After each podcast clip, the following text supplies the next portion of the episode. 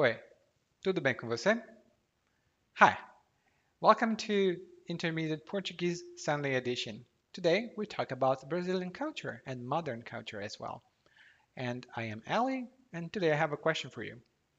Just let me know. I know it's a little bit tragic, maybe the situation I'm going to describe, but let's say you fell in love with someone, and then you know that you really love this someone, but you also know that if this person leaves everything behind for you, that means if this person just says, okay, I'm going to leave everything behind, I'm not that person anymore because I want to live with you. If that person did that, everything that that person loved would just die, disappear, or maybe uh, cease to exist. Would you let go of this person? What would you do to solve this situation?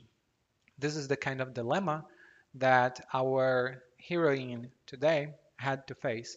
And this woman, Iracema, is also very important for my hometown, Fortaleza, and for my home state, Ceará, because it really shaped the story or the history and the city as well as we know it. But I'm talking too much.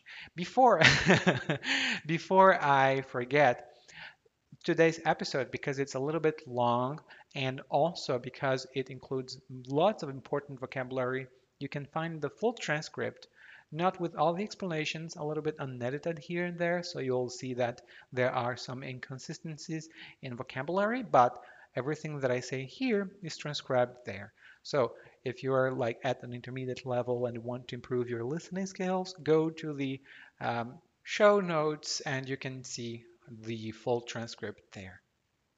Now, let's get started.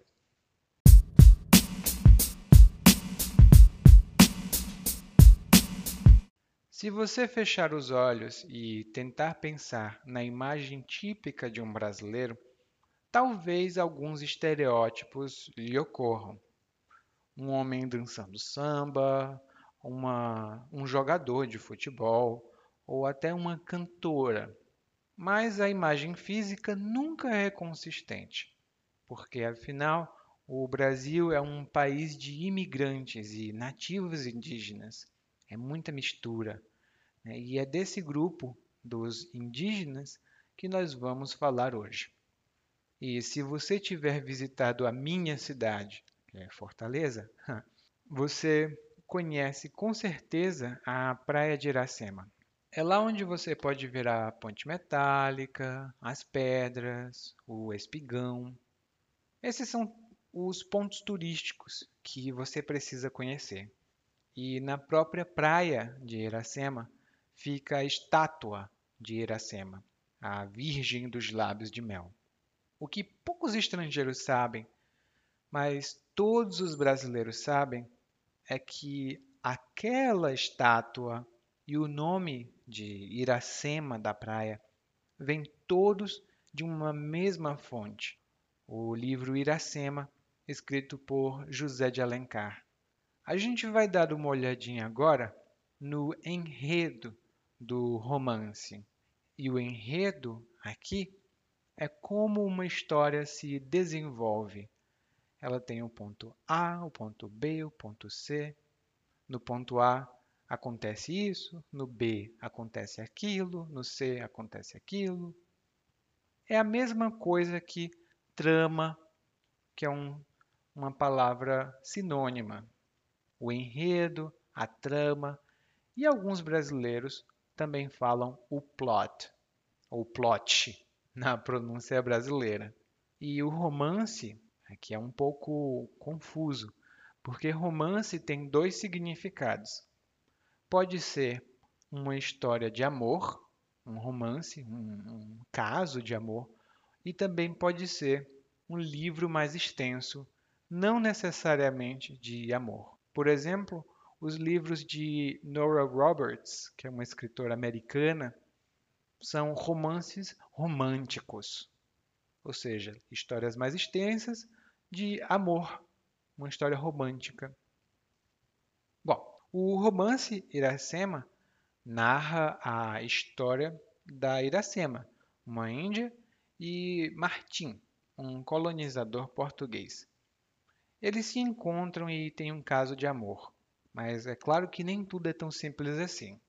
E aliás, e aliás, Índia aqui vem da palavra índio, que é uma pessoa nativa de um local, um índio, indígena. É, por exemplo, a gente tem os índios americanos, os índios brasileiros, né? e os povos indígenas, que são índios. Uma pessoa que vem do país Índia, essa pessoa é uma pessoa indiana ou um indiano. Hum? É um pouco diferente. O índio, a Índia, indiano, indiana. Bom, a Iracema pertence à nação Tabajara. E nação Tabajara é um nome das, de uma das nações indígenas que existiam aqui no Brasil na época da chegada dos portugueses. E a Iracema é filha do pajé da tribo. E pajé é o chefe espiritual de uma tribo indígena. Ele é importante, muito importante. E é uma palavra muito conhecida no Brasil. Nós também temos a palavra xamã, mas uh, xamã não é exatamente a mesma coisa. É bem parecido, mas não é a mesma coisa. Bom, a Iracema é filha do pajé, que se chama Araquém, e ela ficou de se casar com o chefe guerreiro da tribo, que se chama Irapuã. E aparentemente naquele tempo, e ainda hoje em algumas partes do mundo, as mulheres são prometidas como esposa desde a infância ou a adolescência. Eu acredito que esse já não seja um hábito costumeiro, ou seja, um, uma coisa habitual, comum. Mas 100 anos atrás era muito comum e 100 anos não são tantos anos assim se você parar para pensar a respeito. Eu tenho 32. 100 anos é pouco tempo. Enfim, Iracema não é apenas importante por ser filha de um dos chefes da tribo. Ela também detém um segredo mágico. E deter significa ter. É a mesma coisa, mas você tem em seu poder, é seu. Se você detém um conhecimento, significa que você tem esse conhecimento e ele é seu. Eu detenho muitos conhecimentos, por exemplo, o que não é verdade. Bom, ah, o segredo da Iracema é o segredo de, da Jurema. A Iracema produz uma bebida alucinógena, ou seja, que causa alucinações. A pessoa toma e fica, uou, que maluco! Não, não é bem assim, mas é um, é, causa alucinações. Você vê coisas que não existem, você viaja dentro da sua cabeça. E essa é uma bebida que os guerreiros da tribo tomam em situações específicas. E pela natureza mágica dessa bebida, ela só pode ser preparada por uma virgem. E é por isso que Iracema se mete em crenca mais à frente. E uma virgem, ou um virgem, é uma pessoa que nunca teve relações sexuais com outras. E se meter em crenca significa entrar numa situação que não é muito boa, perigosa talvez, ou complicada para você. E muitas, muitos adolescentes aqui no Brasil se metem em encrenca. Não é muito legal. E ela se mete em encrenca, mas a gente não vai falar disso agora, vai falar depois. Porque agora o nosso interesse é o Martim, o colonizador português. Ele vive numa tribo, a Pitiguara, que são índios aliados dele.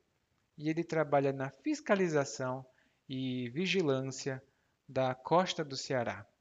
E a fiscalização significa o ato de fiscalizar. Ele vai até o local e trabalha como um fiscal. Ele vê se tudo está em ordem e se tudo está direito, correto. E a vigilância é o ato de vigiar. Por exemplo, um cachorro vigia a casa, ou o cachorro faz a vigilância da casa. E o Martim fazia a vigilância da costa do Ceará, meu estado. E naquele tempo, ali entre 1600 e 1700, havia muitos invasores estrangeiros que queriam tomar o novo território descoberto por Portugal. Então a tarefa do Martim era defender a mais nova e lucrativa colônia de Portugal. Numa dessas rondas que o Martim precisava fazer pela floresta, ele acabou se perdendo. Ele, meu Deus, não sei onde estou. Não sei se você já se perdeu na mata. E a mata é a mesma coisa que a floresta, tá? Eu, pelo menos, nunca me perdi, mas deve ser uma sensação aterrorizante quando não se tem GPS nem celular para ajudar. O Martin tenta encontrar o caminho de volta, ele sai andando tal, mas acaba se deparando com uma mulher. E se deparar com alguém significa encontrar alguém. Ao acaso, você, uh, nossa, encontrei você. Eu, às vezes, eu me deparava com os meus amigos na rua. Agora não, porque eu não saio mais. Essa pandemia tá difícil aqui no Brasil. Mas é, a gente se depara com as outras pessoas, né? E a mulher estava caçando, ou seja, ela estava procurando alimento na floresta. Ela estava procurando animal porque ela ia matar o animal. A mulher, quando vê o Martim, ela se assusta. Ela, nossa, se assusta com ele e, como em geral os homens brancos representavam e ainda representam perigo para os índios, a mulher dispara uma flecha no Martim, que acaba atingido. E uma flecha, ou disparar uma flecha, eu acho que você conhece Robin Hood. E Robin Hood tinha uma arma que é um arco e flecha. É muito antigo, eles atiravam. E se você assistir seriados na Netflix, tem um personagem um super-herói que se chama o Arqueiro. É, acho que chama Archer em inglês. É, o arqueiro tem um arco e flecha. Ele dispara flechas. O Martim leva uma flechada. Ele, au! Mas ele não revida, ou seja, ele não ataca de volta, porque ele vê que é uma mulher. E a mulher, que você já deve saber, que é Iracema, leva o português ferido. Ele, ai, ele está ferido para a tribo dos Tabajaras. Os índios tinham naquela época uma coisa chamada de lei da hospitalidade, que obrigava-os a receber alguém ferido para lhe oferecer proteção. O pajé era quem cuida de Martim, que se recupera né, tranquilamente. Porém, o Martim sente uma forte atração por Iracema, que também parece retribuir o sentimento. No fim das contas, Iracema e Martim acabam tendo relações e é aí que a coisa descamba. E descambar significa cair. Por exemplo, um, um, filme, por exemplo, pode descambar para uma coisa ruim. Ele estava muito bom e de repente pum, descambou. Ele não funciona, ele não é mais bom. Descambar tem outros significados, tá? Mas esse é um dos mais comuns. E a gente sempre sempre diz aqui no Brasil, e descambou para a violência, por exemplo. Uma, um protesto pacífico descambou para a violência. Bom, e as coisas descambam aqui porque, se você lembrar, eu falei antes que a bebida alucinógena e mágica da tribo só podia ser preparada por uma virgem. E a Iracema já não era mais virgem. Quando descobrem isso, os guerreiros tabajaras resolvem acabar com a raça do português. E acabar com a raça de alguém significa matar alguém. Aqui no Brasil é muito comum. Tanto, tanto a expressão como o ato. Infelizmente, os dois são muito comuns. E a Iracema ajuda o Martim a fugir e os dois conseguem abrigo, ou seja, proteção, entre os guerreiros pitiguaras. Mas há uma, tem uma batalha intensa, uma luta intensa entre as duas tribos. E agora Iracema está entre a cruz e a caldeirinha. E estar entre a cruz e a caldeirinha significa ter um dilema. Você, tem, você está entre duas decisões igualmente difíceis para você. Ah, eu estou entre a cruz e a caldeirinha. Não sei se eu aceito esse trabalho que é ruim ou não sei se eu fico em casa, que também é ruim. E a, a Cruz e a Caldeirinha da Iracema é que ela não pode ficar, porque os pitiguaras são inimigos dos tabajaras e a Iracema é tabajara. E ela não pode voltar, porque ela traiu a confiança da tribo. Ela já não é mais virgem e não serve por o propósito inicial. E aqui a gente pode argumentar um pouco sobre o machismo da história, mas é melhor a gente ter em mente que esse romance foi publicado em 1865. Se com as demonstrações modernas de selvageria das pessoas a gente fica horrorizado, e olha que hoje a gente pensa que é evoluído, imagina naquele tempo, né? 170 anos atrás, ou 160, alguma coisa assim. E para piorar as coisas para o lado da Iracema, ela engravida de Martim. Ou seja, depois das relações, ela tem um bebê na barriga, ela engravida. E aqui ela está grávida, tá?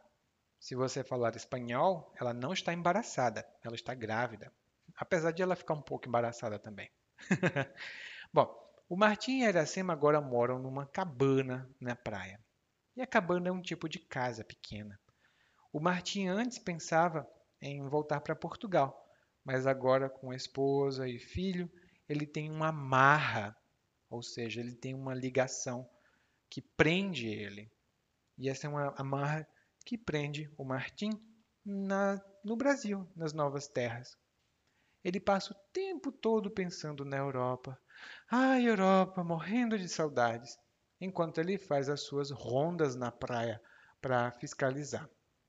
A Iracema, por sua vez, se dá conta de que seu filho e ela são as razões para a profunda tristeza de Martim. Martim está muito triste e a Iracema, ai meu Deus, eu sou a culpada. E ela matuta sobre o assunto. E matutar sobre alguma coisa significa pensar longamente sobre uma coisa. A gente também tem outros significados para matutar, mas esse é o mais comum. Ela matuta sobre o assunto e chega à conclusão de que morrer é a única forma de libertar o Martim de sua prisão.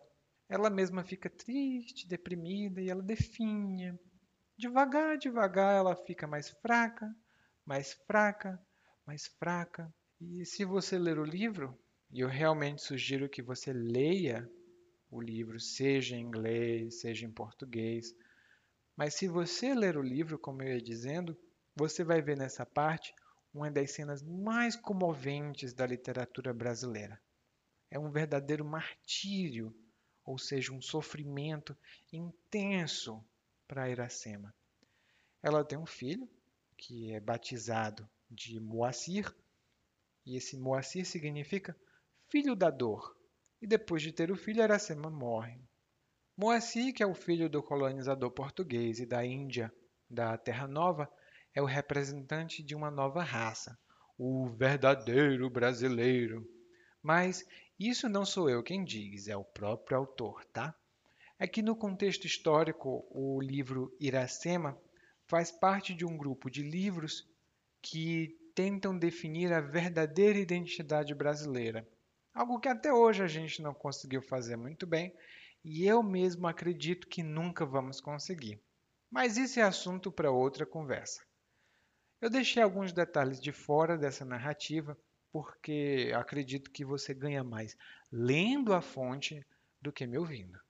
E você pode ler o livro em português, que é algo que eu só sugiro se você puder ler coisa muitíssimo avançada, porque o autor utiliza muitas palavras de origem tupi, tipo é, carioba, é, graúna, que é um tipo de pássaro, inclusive, próprio Iracema, e essas palavras nem mesmo os brasileiros conseguem reconhecer com tanta facilidade.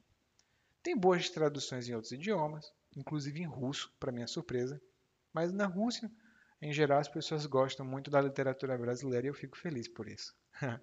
e além de ver a praia de Iracema lá no Ceará, a estátua de Iracema, a lagoa de Iracema, Iracema também é um nome feminino muito comum no Brasil. Eu tinha uma vizinha que se chamava Iracema. E Iracema também é um símbolo do Ceará. Ela é tão popular que entrou até para o teatro e, e um filme foi produzido em 1979. E ela também está, não ela sozinha, mas vários outros símbolos do Ceará na música de um cantor de quem eu pessoalmente não gosto muito, mas eu tenho de admitir que é um excelente compositor, que é um cara que se chama Raimundo Fagner. Bom, essa é a história de Iracema, é um ponto muito importante da cultura moderna brasileira. E se você, como eu disse, se você for para o Ceará, muito provavelmente você vai ver a estátua lá em Fortaleza. Agora, minha sugestão é que você leia a transcrição desse podcast e estude bem o vocabulário. São todas palavras muito úteis e muito correntes. Agora tem um pequeno aviso para você.